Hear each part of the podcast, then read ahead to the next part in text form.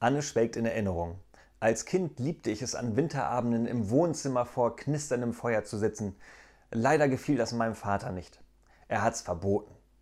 Warum denn? Nun, wir hatten keinen Kamin.